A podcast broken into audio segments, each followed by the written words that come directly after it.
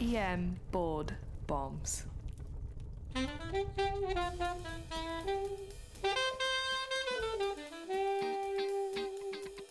Now, here's doctors Iltifat Husain and Blake Briggs. Hey, welcome back to another E M Board Bombs podcast, where board studying is more enjoyable. I am Iltifat Husain, joined by Doctor Blake Briggs. For every ten to fifteen minute episode, we give you high-yield board knowledge. Also, just some good content. We like to say come for the stems, uh, but stay for the content, and also to help save lives. Um, sign up on our website, E M board bombs dot com. You can find us on Twitter at E M board bombs as well. Um, hey, Doctor Briggs, are you ready to just jump into this topic? I'm pretty excited. I'm more than excited. Probably more than you are.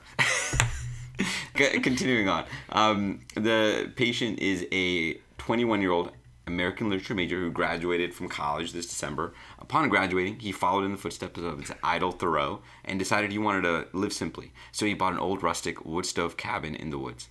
He was further inspired by the hashtag minimalist movement that he learned about on Netflix. After one week gathering and cooking his own food in the cabin, he noticed that he had a persistent headache with occasional dizziness and confusion. He thought that it might be him um you know turning into a vegan, but he thought maybe not. He's never had these symptoms before, so he decided to go to the nearby E D. In the E D, he is hypertensive, tachycardic, and complaining of nausea. Which of the following is true? A, you would expect to see a rightward shift on the hemoglobin dissociation curve. B, the half-life of carbon monoxide with face mask is ninety minutes. C, headache is the most common symptom. D, a common presenting sign is skin discoloration. What's up, Briggs? Correct answer here is going to be B. The half-life of carbon monoxide with a face mask is ninety minutes. I like it. I like it. So carbon monoxide is what? Let's break it down. So carbon monoxide is an odorless, tasteless gas from hydrocarbon combustion. So hydrocarbon, of course, being in all pretty much industrial fields, of course, wood burning, that's that classic wood stove burning, and of course, fossil fuels. So the most common cause of exposure, and this is the one we know about from med school, right? This is right. The fire-related smoke inhalation. Think winter months. They're going to say something that it's been cold outside. Right. Hashtag deep winter freeze. Hey, listen to our last episode, right? The Chicago yeah. the Chicago cold, right? Hashtag so, relevant. We're just right. we're putting everything together putting here in one little nugget and for you. And we promise no more hashtags. Yeah. Maybe. Maybe. So the other case would be overdoses, of course. Yeah. Here are the more detailed scenarios. You need to think attempted suicides by automobile exhaust, right? Um, winter months with indoor fire stoves. Portable heaters is another classic one. Um, and then, other, you know, you got to consider the rare stuff, too. Varnishes, paint strippers. They contain uh, methylene chloride, and that's, you know, metabolized in the liver to carbon monoxide. And the thing about this is, you know, the overdoses and the chemical carbon monoxide exposure, that's going to have a much longer half-life. But classically on the test, it's going to be smoke or air inhalation. Right, and that question stem might also differ with that, you know, fire at the factory, exactly. Right? Where they're yeah. gonna they're gonna make it seem like the number one thing is just the smoke inhalation, where it's actually they're trying to lead you towards this. Absolutely, and there's about a thousand deaths per year, making this the most common cause of poisoning in the United States. So let's be clear about this, so you don't get it wrong on the test. You're gonna have this question on your boards. Right. That pop epi stuff, right? Yeah, and you should get this. This is bread and butter. Right? Exactly, exactly. It just takes a little memorization, just understanding the differences where they try to trick you. They're gonna say, hey, what's the most common ingested toxin in the United States? It'll be Tylenol. Right. And then they're gonna say, what's the most common, you know, accidental poisoning, environmental poisoning? It's gonna be carbon monoxide. So right. Carbon monoxide is gonna be number one for environmental poisoning, and then actually purposeful ingestion overdose, it'll be Tylenol. Right. So carbon monoxide, a little bit of pathophysiology. You remember this from pulmonology probably. Remember, this is the gas that enters the lung and it binds like three hundred times more than oxygen does to hemoglobin. And there's going to be this leftward shift. We are not going to go into the whole hemoglobin dissociation curve. We're not talking about curve. The four hemoglobins, the yeah. S-curve, hardcore. Sigmoidal like or, yeah. Yeah, we're not doing that. We're not doing yeah. that. Yeah. So we're not going to worry about that. Yeah. It's going to be a leftward shift. You just got to remember these keywords here. Leftward shift. And that's because the tissues do not get enough oxygen here. There won't be enough aerobic metabolism. Obviously going to get a high lactate, and you're going to end organ ischemia. Elementary, obviously. Elementary, yeah. Lactates go up with anything. People sneeze in the E D, I heard, and lactates exactly. go up. Yeah. yeah. So this patient... But they don't go up with lactate ringers, right? No, they and don't. And we explained why. They don't. Reference our... Uh, yeah. I just referenced two of our podcasts. Yeah, shout out this to a great. few friends of mine who uh, think otherwise. So this patient, as you may know by now, has carbon monoxide poisoning. as we talk about in the question. Right. Symptoms of C O poisoning. They're really variable and non-specific. You know, this guy has the classic board presentation, but in real life, it's really difficult. Right. You know, another thing they like to do is they always like to say, oh, well, the dog has symptoms too. They always go into yeah. this whole thing where the, the family dog or another family member comes in another with them. Another family member. Exactly. And they them. love yeah. mentioning that. Yeah. But that's not always a guarantee. So just know that they're extremely non-specific symptoms. Headache, nausea, dizziness, confusion, dysrhythmias, abdominal pain, dyspnea, right. palpitations. So you're telling me it's not lupus. You should think more along these yeah. lines. No facial rash. yeah. Yeah. Definitely could be, yeah, you know, actually, side note, in medical school, my, my whenever I was on rounds, medicine rounds, and I had no idea what was going on with the patient, my top four differential every time was lupus number one, number two, sarcoid, number three, T B, number four, syphilis. And the thing is, they probably so, loved it. They, they were like, well, it. they cannot say no to it. They were right. like, yeah, it could be. I guess you're right. So you're responsible for a lot of overtesting. Yeah, there was a lot of A N As measured at that hospital. It was public county, too. So anyway, so the cherry That's red lips. So the cherry red lips part, that is really not going to be common. And, you know, I think boards are getting away from that stat. Yeah. I mean, that was a med school thing you learned. But I yeah. think now, now, they're going to try to trick you with the pop epi answer right. to always say, oh, the cherry red skin. And for our med did. students listening on shelf, yeah, it's good to know. That's what we mentioned. Exactly. But exactly. for the board listeners out there, it's different. Yep. Yeah, and that was one of our choices. Yeah. You know, choice D said a common presenting sign is skin discoloration. That clearly was us telling you, hey, um, no, it's not. That's yeah. a kind of class pop epi thing you have to understand. That is a extremely rare finding. That's very late, late, late, late, late stage. Late, You're yeah. really behind the eight ball. Yeah, that might so, be the pathologist who's discovering that, by the way. Yeah. Yeah. So severe signs. Of course, it would be end-organ damage. So neurologically speaking, you're going to have syncope or any loss of consciousness, right. seizures, of course, any coma. It's pretty obvious. And then, you know, heart-related uh, end-organ damage would be, of course, M Is, arrhythmias, and then P E, and then, of course, just general lactic acidosis from anaerobic end stream, you know, down end-organ metabolism. Most importantly, and this is related to real life. I think most people forget this. Yeah. You really need to think about cyanide with these people. And that's what I was alluding to, right? Yeah. It's not just the smoke inhalation they should be thinking about, you know, with these folks when they present. This is the common one they always like to ask on the boards, right? Exactly. And, and you know, they may give you both. And I've seen, unfortunately, yeah. these questions make you choose between which one's which. Yeah. And they're going to try to give you the classic presentation, but you have to understand in real life that they both often occur together. Um, and you have to realize that you have to treat both separately. And see our previous podcast, by the way, on cyanide poisoning, which yes. we did several months ago. Several months ago. It's a long time ago. That's a long time ago. We've, We've come, come a long, long way. way. Oh, look at that. So anyway, we're just completing each other's sentences. Oh, there we go. All right. Diagnosis is made via carboxyhemoglobin levels. You know, the problem is, is that these aren't readily available. Uh, the pulse ox is absolutely not reliable, and I think most nope. people know this. Overestimates your oxygen levels. Yeah. And so chugging away at like eighty percent on the pulse ox monitor, that's overestimated. Right. Because the pulse ox sensor won't distinguish what is carbon monoxide binding to hemoglobin versus what is oxygen binding to hemoglobin. So pulse readers can't really differentiate between oxyhemoglobin and carboxyhemoglobin. So therefore, the level of carbon monoxide really doesn't correlate at all to delayed end-organ right. damage and delayed sequelae. Um, and then, of course, as we just said, the uh, arterial levels of oxygen are exactly normal because right. oxygen is entering the blood just like any other gas. It's just not binding hemoglobin like it should. Right.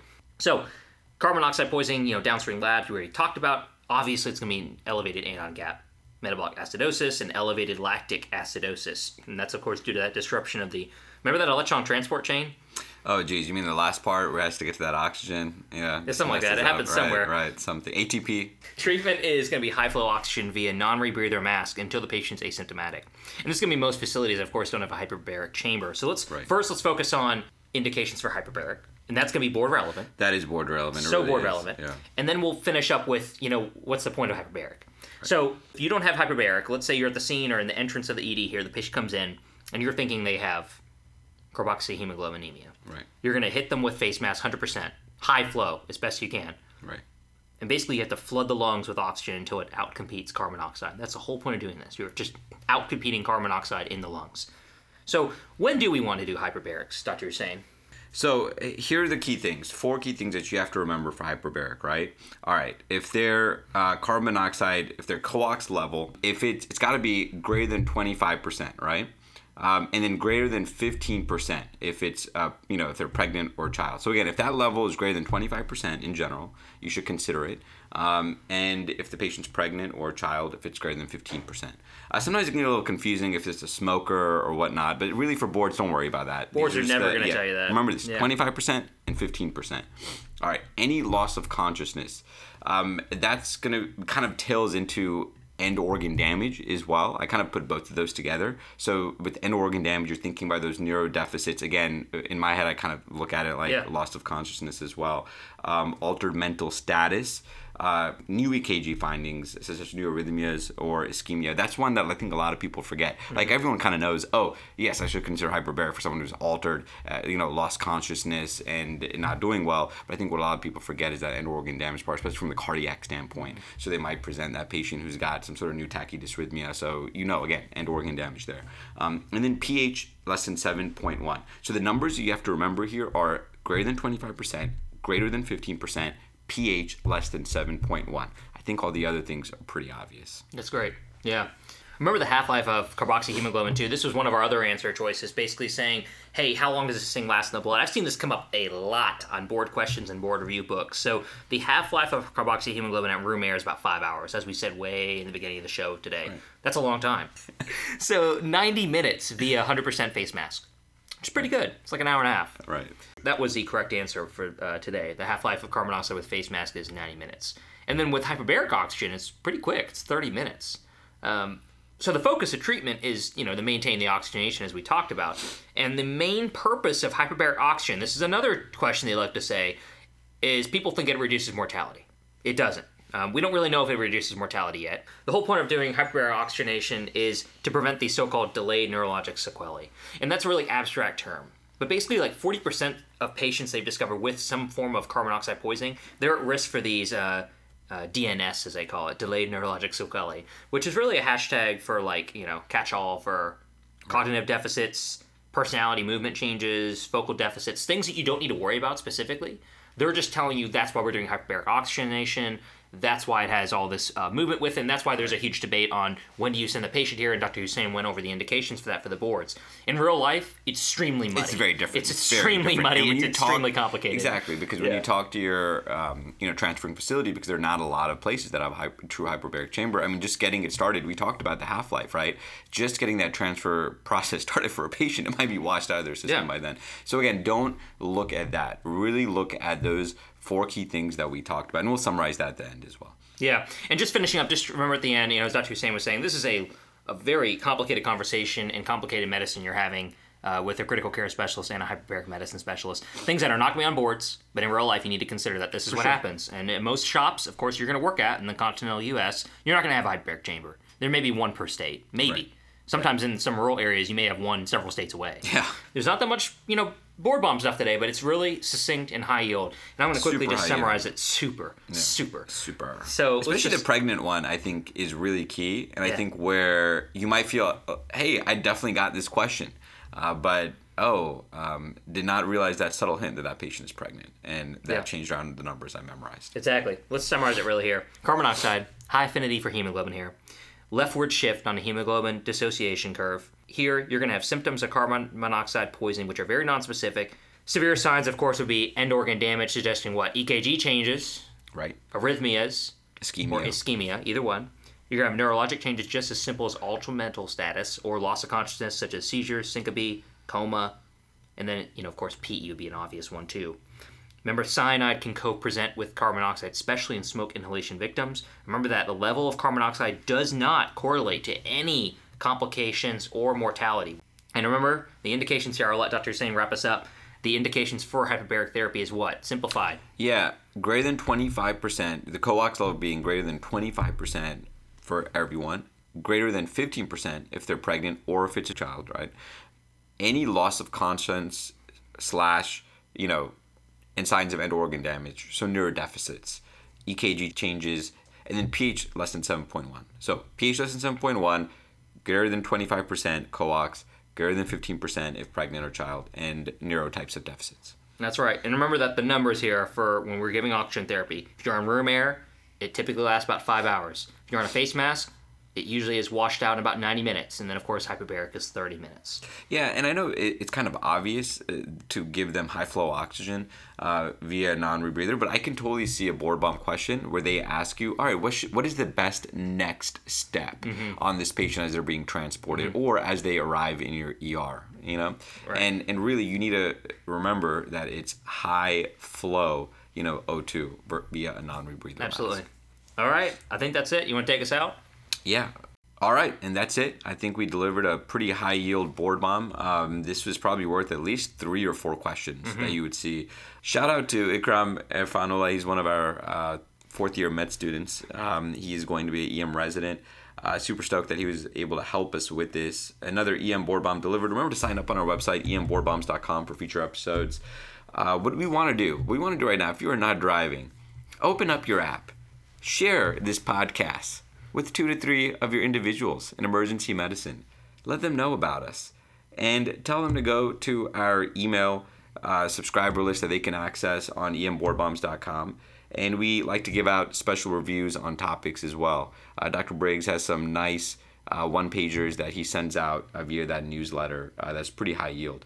Uh, you can find us on Twitter at our handle, at E M board bombs dot com. We still need an Instagram handle. Uh, please don't take it from us if you are listening to this. You know, someone probably is squatting on that already. I met know? someone on uh, Craigslist they're working on it right now. Oh my gosh. Yeah, they asked for three hundred dollars, so I gave him uh, Doctor Husain's credit card info. Oh, you did? Fantastic. Yeah. They're in they, Nepal they or something, yeah, I don't know. They weren't like a prince yeah. from some country or anything like that. So, so please drop us an Apple review as well. Again, we use the Apple reviews for topics, uh, so uh, feel free to uh, drop a topic uh, suggestion there. All right. See you next time. Peace.